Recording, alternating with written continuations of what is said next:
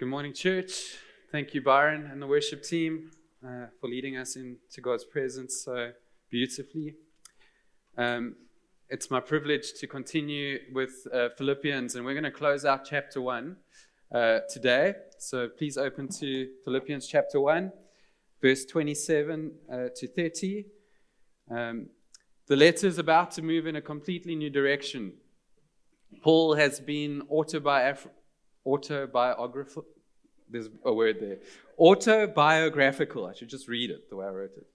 He has been talking mainly about himself um, up until now and, and, and what he's going through and how he's processing those things. But now he turns his attention fully onto his audience, uh, the Philippians, and he's going to instruct them in godly living. So, this is going to be practical. This is going to be direct uh, at you and me this morning. And there's some powerful uh, nuggets in here. So let's read them together. In verse 27, it says, Only let your manner of life be worthy of the gospel of Christ, so that whether I come and see you or am absent, I may hear of you that you are standing firm in one spirit, with one mind, striving side by side for the faith of the gospel and not frightened in anything by your opponents. This is a clear sign to them of their destruction, but of your salvation, and that from God.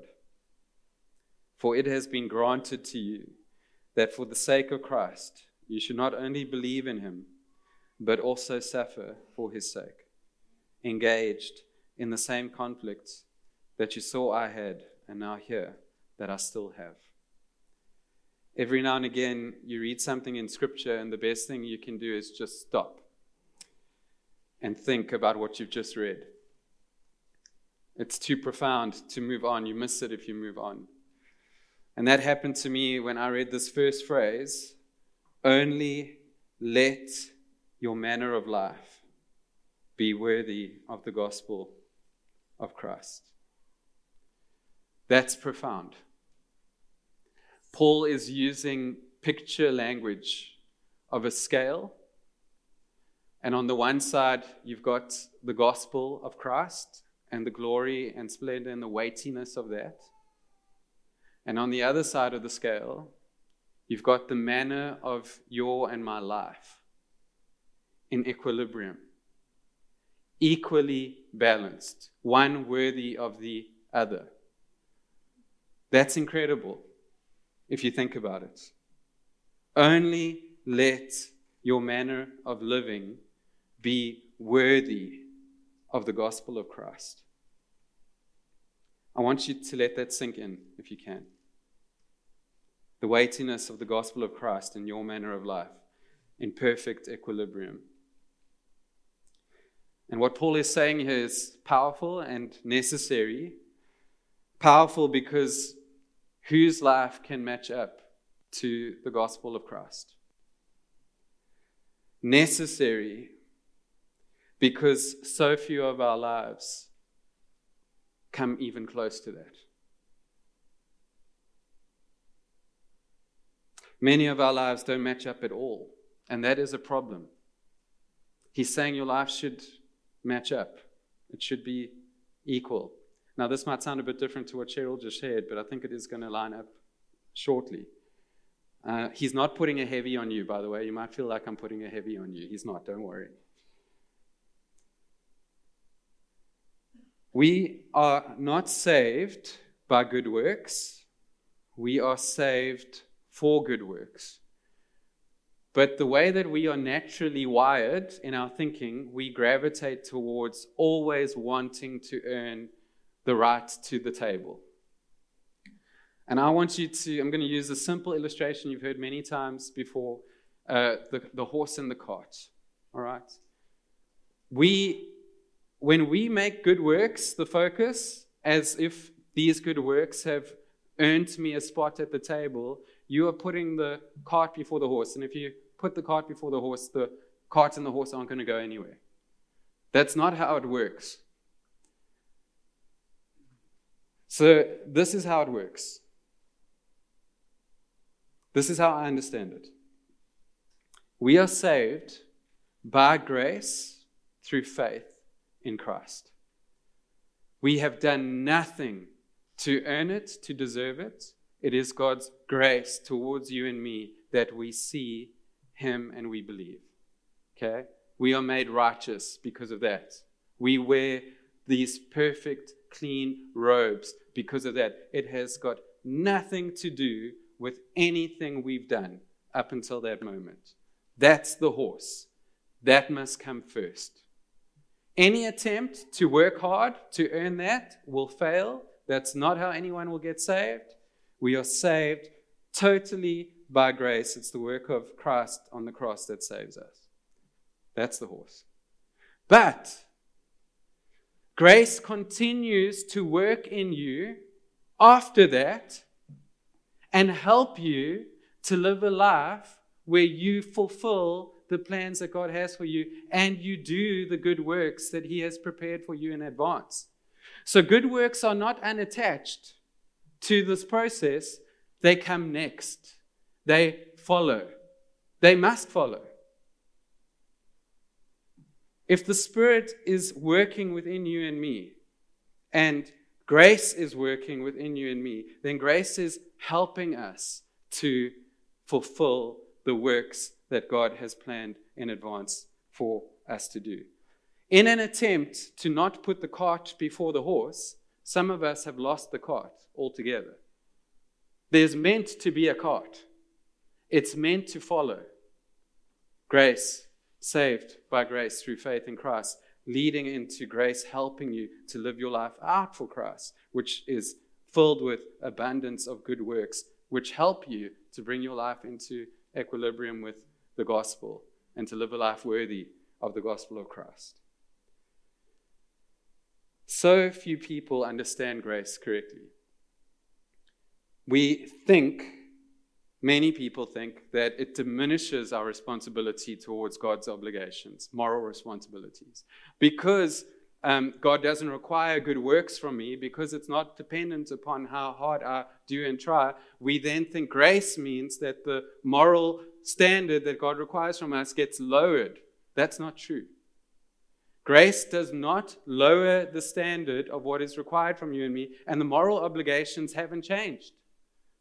There is a manner and a way you and I, as believers, are meant to live on this earth that line up with who, how, who we are. And grace doesn't lower the standard, the standard stays the same, but grace is involved. Grace, I want you to hear this grace helps you get to the standard. You can't do that on your own. You've tried that up until a certain point and it fails. But grace is able to help you achieve the standard that God has for you. So, Paul is not putting a heavy on us here, church. He's not telling us to do something we cannot do. He's telling us to do something we can do because of the work of grace that started from a place of total inability when you could do nothing to please God, when you could do nothing to achieve the standard that He required of you. Grace, God required and continues to work And so that, sorry, I just want to read this to get it right. He, it is not because of the work of grace that started from a place of total inability to do anything that God required and continues to work in us that we can do the things that God requires. I'm really messing that up. Okay, I'm going to leave that note. There was a time you were totally unable to come to God. Nothing you could do could please Him. It was His grace to you that you could see Him and that you could see how much He loves you and what He's done for you through Jesus Christ, His Son. And you responded to Him and you believed in Him. And grace continues to work in you to help you. That's sanctification. To live a life that's worthy. Are you going to get it right every day perfectly? No, we're messing it up all the time. But God's grace towards you is this ability to help you get to a standard that does matter. We cannot live lives as Christians where our lives are totally out of balance with the gospel of Christ. That's not what God was intending for us. How great is this work of salvation that you are working in us, Lord? May our hearts be wide open this morning to receive all you have for us in your word, and may we have the grace to live it out for your glory. I've entitled this sermon Living Worthy of the Gospel of Christ, and um, it's um, a big uh, title. And there's three points. And the first one is to help us do this, because we need to get practical. It's one thing to say to you, you need to live worthy of the gospel of Christ, but a lot of you are going to go, ah, what does that look like? How do I do that? Where do I start? And the first point is know who you are and where you're from. Now, that might sound like a strange opening point in teaching how to live worthy of the gospel, but I can assure you, rather than going off on a tangent, this is the exact opening Paul chooses in his discourse with the Philippians. When Paul uses the word manner, he uses it in reference to citizenship. So when he says, only let your manner of life be worthy of the gospel, he is using a political term and he's talking about citizenship. Citizenship is important in context to the Philippians because they are a Roman colony. They are a miniature Rome surrounded by a bunch of people and states that do not have any of the Roman privileges. They have all of the immense privileges that come with being Roman citizens. If you lived near Philippi, you would have been extremely jealous of their privilege. And if you were Philippian, you would have been immensely proud and protective over those privileges. Rome was the power of the day. Anyone who had Roman citizenship had incredible privileges in society. Um, and there was a certain way that Roman colonies were expected to behave. And so citizens would be watchful over their collective behavior so as uh, to protect the privileges that they carried. So when Paul uses this word citizenship, a Philippian ear perks up and goes, We, we know a lot about that. We carry great pride in our citizenship as Romans. And Paul's cleverly using something that would trigger in them to point to something even more powerful. He's appealing to, uh, he is reminding them that they are not just citizens of Rome, but they carry an, a greater citizenship. One with greater privileges, with greater responsibilities. And, church, you need to hear this this morning, South Africans. We have dual citizenship. I forgot to bring my South African passport. I was going to hold it up in front of you all proud and wonder how proud you'd be. My South African passport has not been easy for me as I've had the privilege of traveling the world with it. It's been one of the most difficult passports to get into certain places. When we were on the Doulos, we had 50 different nationalities, and the, the bursar used to stand up in front of the ship's company all the time and go, Please pray that we will get these 50 South Africans permission to get into this country. We were a problem. This was back in 2000. I don't think anything's changed.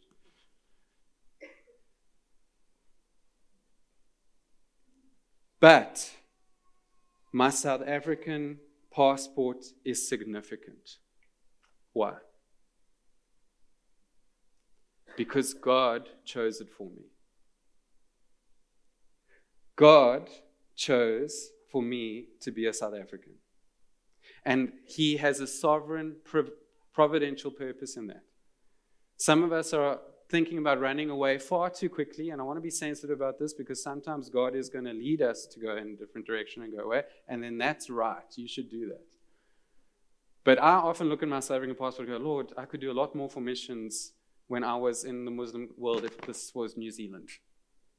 If this was, I don't know what the New Zealand passport is. I want to say it's black, but I don't know. Um, if this was just New Zealand, Lord, I would have like crossed this border easily and we would have stayed. We would still be there. We would still be planting a church amongst this, the Muslim people. But the South African passport is problematic and I can't do what uh, I think you want me to do. I had to look at that passport and I had to hear the Spirit say to me over and over again, I chose this for you. It's not a mistake. You're meant to be a South African.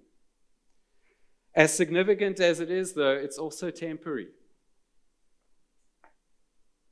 I won't always be a South African, I don't think at least. Maybe we get to heaven and God, you know, the new heaven and new earth looks exactly like this and we're South Africans for all eternity, maybe.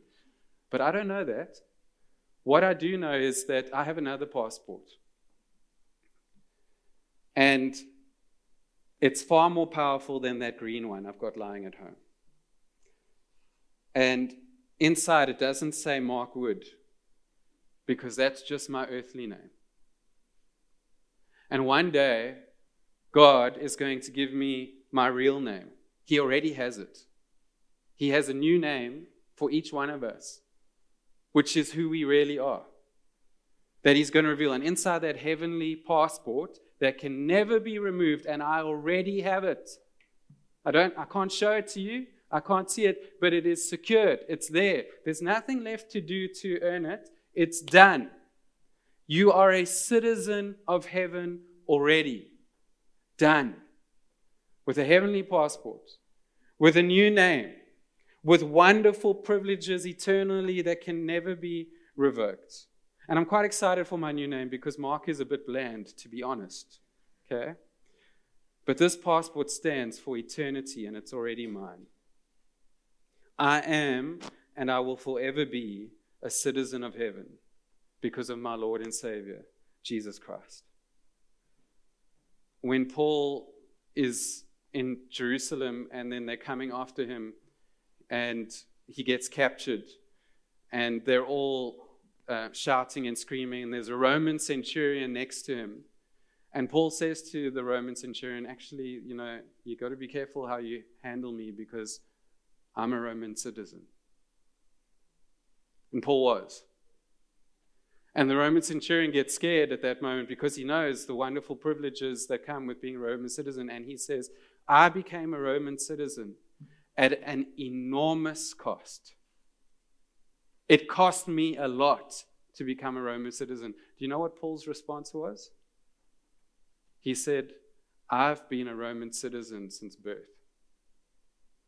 I was born a Roman citizen.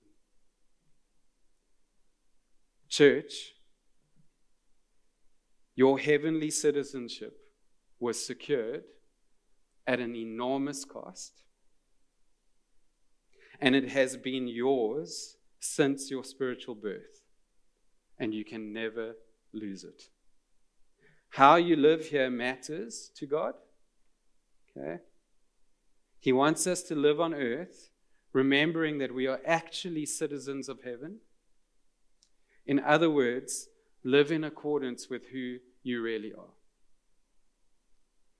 Alexander the Great is said to have walked up to a lazy soldier in his army and say to him, What is your name? And the soldier said, Alexander. And Alexander the Great said, Change your name or, or your ways. You're not worthy of the name Alexander. So change your name or change your ways. And I want to say to you, church, you don't have the choice. You cannot change your name. Your name is graven on his hands and in his heart and it is secured permanently forever there. So we've only got one option left, and that's to change our ways. And God is faithful in giving us His Spirit and giving us grace. The same grace that enabled you to believe is the same grace that continues to work in you to help you reach the standard of living that is appropriate for the one who carries His name citizens of heaven, may our ways line up with the great name that we, we carry. The second thing that Paul says in this section that would help a citizen live worthy of the gospel of Christ is he says, Stand firm together. Stand firm together. After calling them to a higher standard of living by reminding them of their heavenly privileges and responsibilities, Paul goes on to remind them that while they're on earth, they are still behind enemy lines. and you will face the necessary pressure that comes with that. Satan is the ruler of this world. He has lost the war in heaven. It, that war is done. He's out. He is down here now, angry and waging war against the church. His power is limited. He can only do whatever God allows, and his end is sure. But he will make life difficult for you and me because he's angry at God and his attack, the war, is on the church. We are behind enemy lines. That comes with pressure. That's why um, Paul is saying here stand firm. Christians are meant to face opposition the side of heaven. It happened to Jesus, and so it will also happen to us. You will have pressure on you, church. And it's a sign that you're saved. Isn't that a beautiful thing that Paul says in here? This is a sign to them of their destruction, the fact that they're so aggressive against you. And it's a sign to you that you're saved. One of the funniest debates I've watched on YouTube is a debate between an atheist and a Muslim. And I'm kind of there going, why is Satan arguing with himself? What's, the, what's this debate about? Is it the fastest way we're, we're going to get to hell? It, it, it doesn't make sense. But the church will have massive pressure placed on her, and that does make sense. And you and I are going to have to stand firm. And standing firm has two um, connotations to it. Two things I think about when I think of standing firm. The first is the one I've just spoken about. There will be external pressure on you. To stand, there's no point standing firm if it's a breeze, right? But you need to stand firm if there's something pushing back against you. Then, then you need to plant yourself and, and, and stand firm. So that's the one thing it implies. There's going to be this pressure coming down upon you. The second thing standing firm implies is you will have something firm to stand upon. Because you can't stand firm if there's nothing there. Yesterday, I uh, had a, a, supper with Dave Kettles, and uh, you know, Dave's a fantastic storyteller. And he uh, told us about uh, going on a trip to the Arctic and um, in a storm where this little boat that's sailing through the Arctic that can cut through ice, you must ask him about the story, it was amazing. Um, they're in this massive storm, and he makes the silly decision of going, I want to see this thing with my eye. They've told you, lock yourselves down, you know, in your rooms, in your beds, sleep this one, uh, get, you know, don't be awake for this. And the boat is apparently going 45 degrees this way and this way. Now, those of you know nothing about boats, that'll mean nothing to you. I was on a boat for um, three years. And when that boat went three degrees that way, people got very angry with me. I was in charge of the, the degrees. Okay? My job was to keep us on zero. When you're on zero, you feel like you're walking on flat ground. When you're on one degree, you feel like you're on the side of a hill. One degree. Already, you start to feel like there's a little, little bit more pressure on my right leg than on my left leg. At three degrees, Everything on the left hand side of the ship falls onto the right hand side of the ship. So the ship doesn't just go one degree, two degree, three degrees, four degrees. You go one, two, three, emergency, emergency, 45. Okay? And Dave's saying that the storm is so rough that this boat is going and it is chaos. And he wants to see it with his eyes. So he goes up to the bridge and he They've battened down everything. Everything that's a chair or a table, anything is all tied up because nothing can s- be stable anywhere. And Dave thinks he's going to be okay because he's holding on to something that's, that's firm. And when the ship hits 45 degrees, he says this. And you know, Dave won't use this word incorrectly. He says, literally, the floor literally gave way beneath me. There was no floor. And he ended up on the other side of the and smashed his hip into.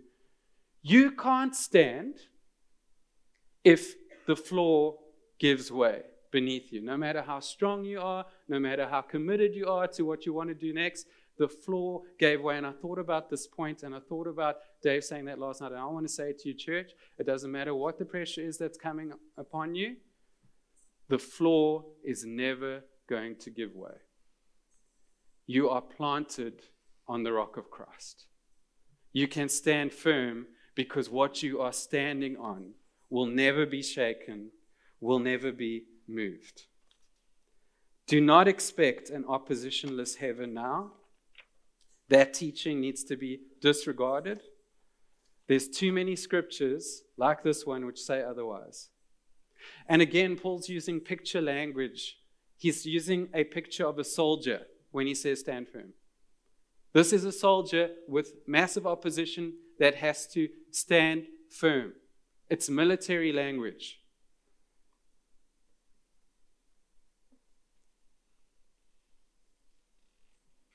And he continues with the military language by inventing another word. I can't remember what the word was that he invented the first time, but Matt said he invented a word in an earlier uh, part of this chapter. He invents another word. He seems to be quite good at that. It doesn't come across in the English, but the word that he invents is together striving, one word. When we read it, strive together or strive side by side, Paul has taken two Greek words, striving and unity, and he's pushed them together and invented a completely new word. And if we want to correctly translate it, we would say together striving. So this soldier is not standing alone. He's surrounded by like minded soldiers, united in the same goal, contending side by side for the faith of the gospel. This is so important, and I'm preaching to the choir maybe today, but maybe not in the future. You cannot lone wolf the Christian walk. There will be a temptation upon you to try and do this on your own, and many succumb to it. All right? You're going to get hurt by people. We spoke about that a little bit earlier in Cheryl's word. You're going to get hurt by church, and there's going to be a temptation. If I, I don't want to ask you to put your hands up because I'm afraid if we were honest, everyone's hand would be up. But if I had to ask you if you have ever been hurt by church, it wouldn't surprise me if most of you and I'm not saying it needs to be SBC necessarily, but church in general, I wouldn't be surprised if most of you put your hand up. And I could put my hand up to that. I've been hurt by church. And why is that? It's because it's Satan's primary objective is to get you and I isolated. And, and because when we carry hurt and grudges and we don't forgive, it pushes us sometimes into a space where we don't want to trust people, we don't want to trust the people God's put around us, and we go and we become lone wolves on our own.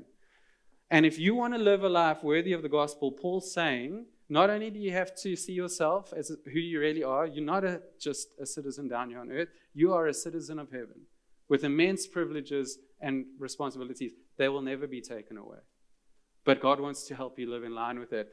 He wants you to stand firm against the pressures that are going to come against you because you believe, because you are saved, because it's a sign of your salvation.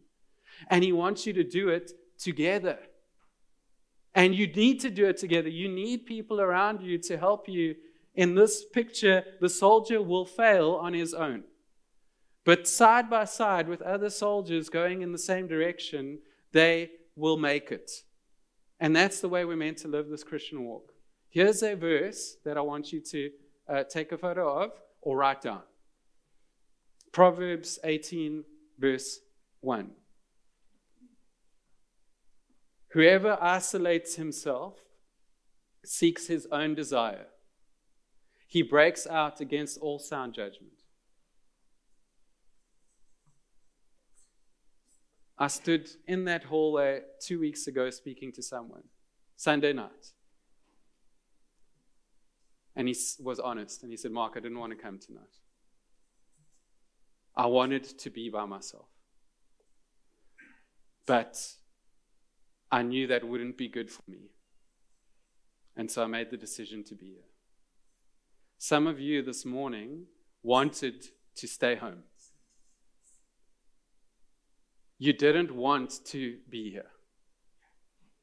I want to say to you well done on saying no to that voice that says to you, you can be by yourself because you can't.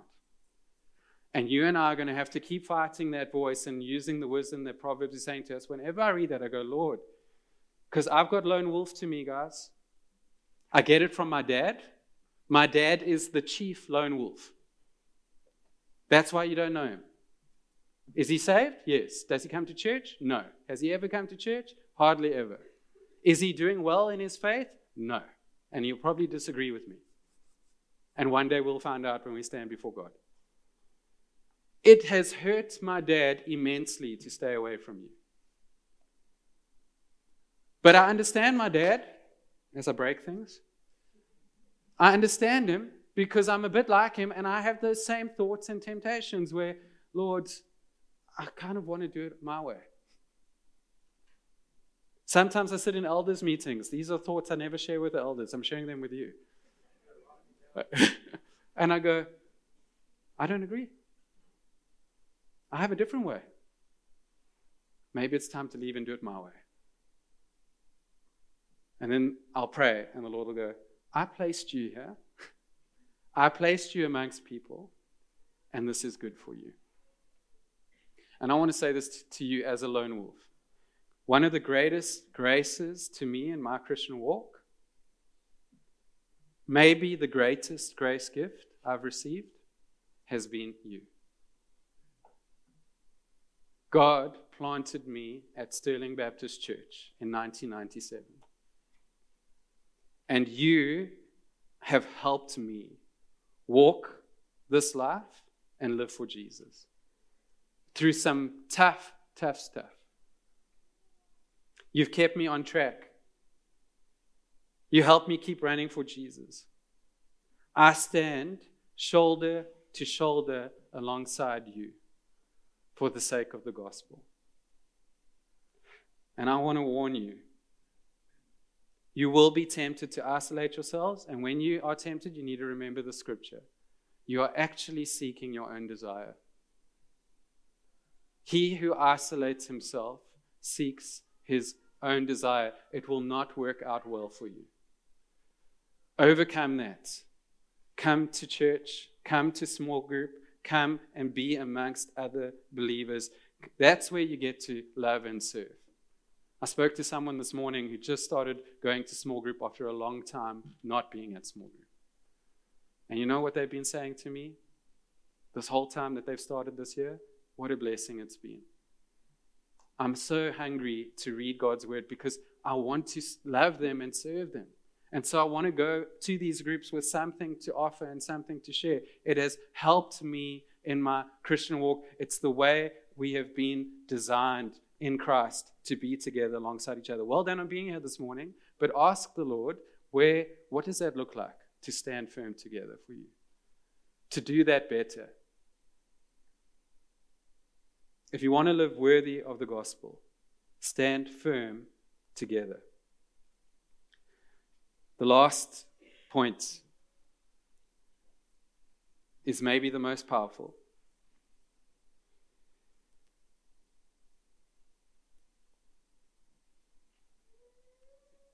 If you're going to live worthy of the gospel, then you need to understand that salvation and suffering are a package deal.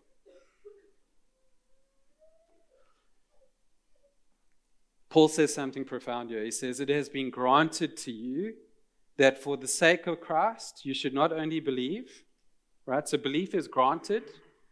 It's not you were clever, you figured this out, you were open, you were better than someone else in any way, as it has been granted to you to believe. That means that's on God. He's granted that to you. So it has also been granted. Isn't that an interesting way to look at it? For you to suffer. And I'm going to be real with you because, you know, sometimes people speak about suffering and um, you can kind of look at them and go, what do you know? And I want to remind you, Paul probably suffered the most out of anyone. So when he's talking about suffering, he's not talking about an idea, a concept. He's talking about something lived and experience. And if you know me, then you know that I have experienced some of that. But some of you don't know me. I don't want to take for granted that you know me and you know my story. So I feel in the Lord, uh, it's time to share something. I've waited a long time. I've asked the Lord when will be the right time, and I feel this morning's the right time. This last year has been incredibly difficult for me. I'm up to a, a year, started last year AGM. The day before the AGM last year was a Tuesday morning. I received uh, video footage of my youngest brother. Um, he had a psychotic break. You don't know him. I'm not talking about Steve. I've got another brother called Jason. He's uh, 12 years younger than me. And he had a psychotic break, but it was very scary because he was posting videos on YouTube. And he looked exactly like Steve looked when Steve first got sick. And he was far more dangerous than Steve was behaving when Steve first got sick. And I became fearful for my parents. He lives, they're 70 years old and he lives with them. They were in denial. So you've got one son you've been walking a road with with catatonic schizophrenia for 15 years, and that has tired you out. You are finished. And you've done that alone. You haven't even done that with church. You've isolated yourself and suffered through that largely by yourself. And now, at age 70, when your strength is failing you, it's happening again. And you're denying it. And I saw these videos, and something came over me, and I realized, Mark, it's time for you to step up. You're 40 years old. Dad's not going to lead the charge on this one. He's not seeing it, he doesn't know what to do. It's up to you. I went to the police station. I showed them the videos, how he was behaving and the threats he was making, and I said, I believe he's going to make an attempt on my dad's life. Uh, imminent. They agreed when they saw the video. That's the only reason they came with me. Because legally, they're not allowed to come with me. You can't remove someone from a property legally without a court order. So originally, they said to me, Go get a court order. I said, We don't have time for a court order. He's going to do something destructive tomorrow. I need you to come with me. And then I showed them a video, and they said, Okay, we'll break the rules. Nine o'clock tomorrow morning. Jason had started a countdown on Facebook that was going to end at midnight. So while I sat in the AGM with you last year, all I could think about was what did the countdown mean and what happens at midnight? He had posted videos of someone violently shooting someone, and then he wrote under there, I'll do whatever the voices in my head tell me to. I called my dad and I said, Lock the gate Mom's already living by us. She's not coming that side. Lock the gate. Do not underestimate him. I'm coming tomorrow. And I, all night, had my phone next to me. I said, You just keep sending me updates. I want to know that you're going to make it until tomorrow morning. I can't get there earlier than that. And on Thursday, the 24th of June last year, I had to go with four police officers to my house, my childhood home and have my brother forcibly removed. It took them 15 minutes. That's how hard it was to take him out. He's a bodybuilder, very strong. Algoa um, did a, a radio um, kind of question on the Friday, the day after this had happened. They said, what, When was the last time you cried? And what was it about? And people were sharing all sorts of stories. I didn't share my story that the last time I cried was yesterday when I had to drive behind my brother, caged up in a police vehicle because of me.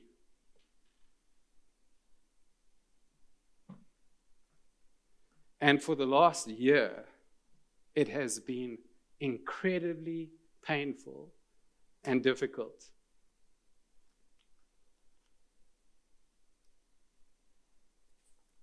But the story I want to leave with you from this experience is about my mom. And I want to say to you that actually, you know where I'm at a year later? I'm standing firm, together. I haven't left you. I've been here the whole way. Many of you have joined with me in this journey. God has provided miraculously over and over and over and over to sustain us as a family and to sustain me. It hasn't been easy. I did get booked off for two months in November and December. But as I stand before you and I reflect on the year, my heart is full of praise and joy and thankfulness to the Lord for his goodness to us. He has kept us, and he is using this for his glory. The same way he used Steve's sickness for his glory, he's going to use Jason's, and I don't know how it ends. I'm just telling you at this interim point, God is with us. He is faithful, and all of his promises are true. And here's a little snippet from the year. This is probably the one story that highlights it the most. My mom got saved because Steve got sick. That's her testimony. I think I've told you that before. She watches what this is doing to me. 90 days in to this journey, I would not let Jason come home. He was not going to live with me at any point, and he was not going to live with my parents at any point. For a year, God has helped me to keep him away from vulnerable people, which is, means I've had to have him in another place for a year. The first 90 days, there was no place that would take him, and so I was bouncing around between Frere Hospital, Koinonia, CMH, and nothing would work out. It was massive pressure and intensity. Everyone's trying to make me take him home. I will not take him home. I will not expose my kids to that. And um, my mom lived with us, so she's in the granny flat there. She sees the toll it's taking on me, and she makes a decision without consulting me. And she gets in her car and she drives up to Sunset where my dad is. And she's decided we are taking Jason back from Mark. This is our fault. This isn't Mark's fault and I'm not going to watch Mark crack. I only have one good working son left, and I'm going to protect him. And she was going to go drive to where he was, take him out of the power that I'd placed him in, and then drive him somewhere else um, and lock him up somewhere where you give up. We would never see him again. On the drive up there, she hears a song. We sang it this morning. I didn't know we were going to sing it this morning. Amazing Grace. She hates the song. She thinks it's a song that non Christians use at funerals. That's what she thinks of when she hears that song. I think it's a beautiful song, by the way. But my mom doesn't like Amazing Grace. She's trying to switch the song off. She's hearing it in her head over and over, louder and louder. At the end of the song, you can do with this what you want. I'm just sharing what she what happened to her. She heard an audible voice say to her, "You don't get to choose the way that I show grace to your son." My mom has never heard God speak to her. And then he said this. He said Philippians 1:29. She just didn't realize that's what he was saying. He said to her, You can't have my love without my suffering. You can't have my love without my suffering. What do you choose? And she said, I choose your love. And in that moment, she, ex- she never gets to my dad. I mean, she gets to him, but she never ends up having the conversation. She never takes the thing out of my hands. She says, God stopped her. That Monday, she comes to me and she says, I want to tell you what happened. I was on my way to stop everything that you're doing to try and protect you. God intervened and spoke to me and told me to, to stop and just accept And, um, and she did it like with joy. She's, it wasn't even a hard choice. It was, I choose love. I choose you. However that comes. And that's what Paul's saying to you guys. And that's how I want to end this. Salvation and suffering are a package deal. Some of you are suffering worse than, than me. We all get a dose that is sovereignly chosen.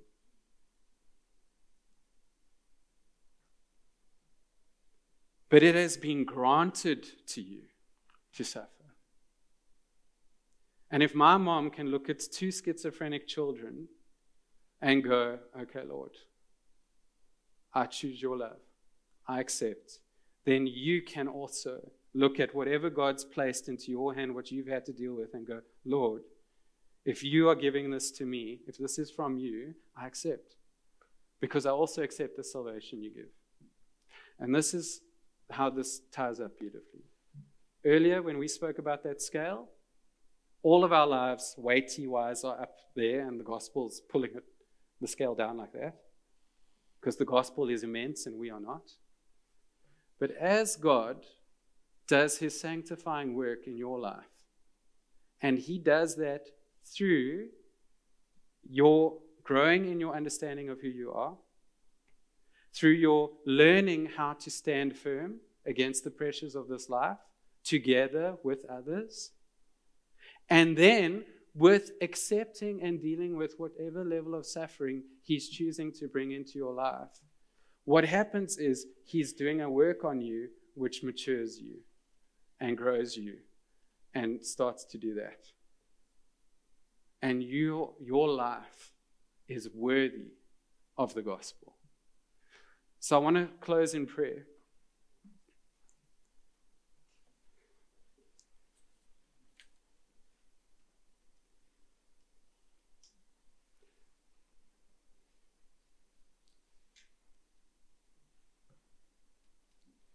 Lord, this morning, this powerful text, this church that you are faithfully working on because of your great love for her. That you showed us first on the cross when you gave your, your son for us. And we didn't have to earn that at all. And as Cheryl said earlier, we stand now in these robes that are white. The dirty ones have been taken away. And you forget. You forget the past, you forget the sins. You look at us with great love and compassion. You have chosen to save us. Lord, I want to pray for the people here that they would grow in their understanding of who they are in you, that they wouldn't see themselves just in their earthly sense as South African citizens here on earth. But I pray, Lord, that we would grow in our growing awareness that we actually are citizens of heaven, just passing through, soon to be given our new name and our eternal function. And I, Lord, I pray that um, as we meditate and think on that, that if there's areas of our lives that are not matching up, and you've been speaking to us about it, that, Lord, we would be convicted this morning and repent. And I want to say to you, church, your life doesn't match up, but if you will um, be open before the Lord and have a soft heart towards Him and live a life of repentance, then increasingly your life will match up.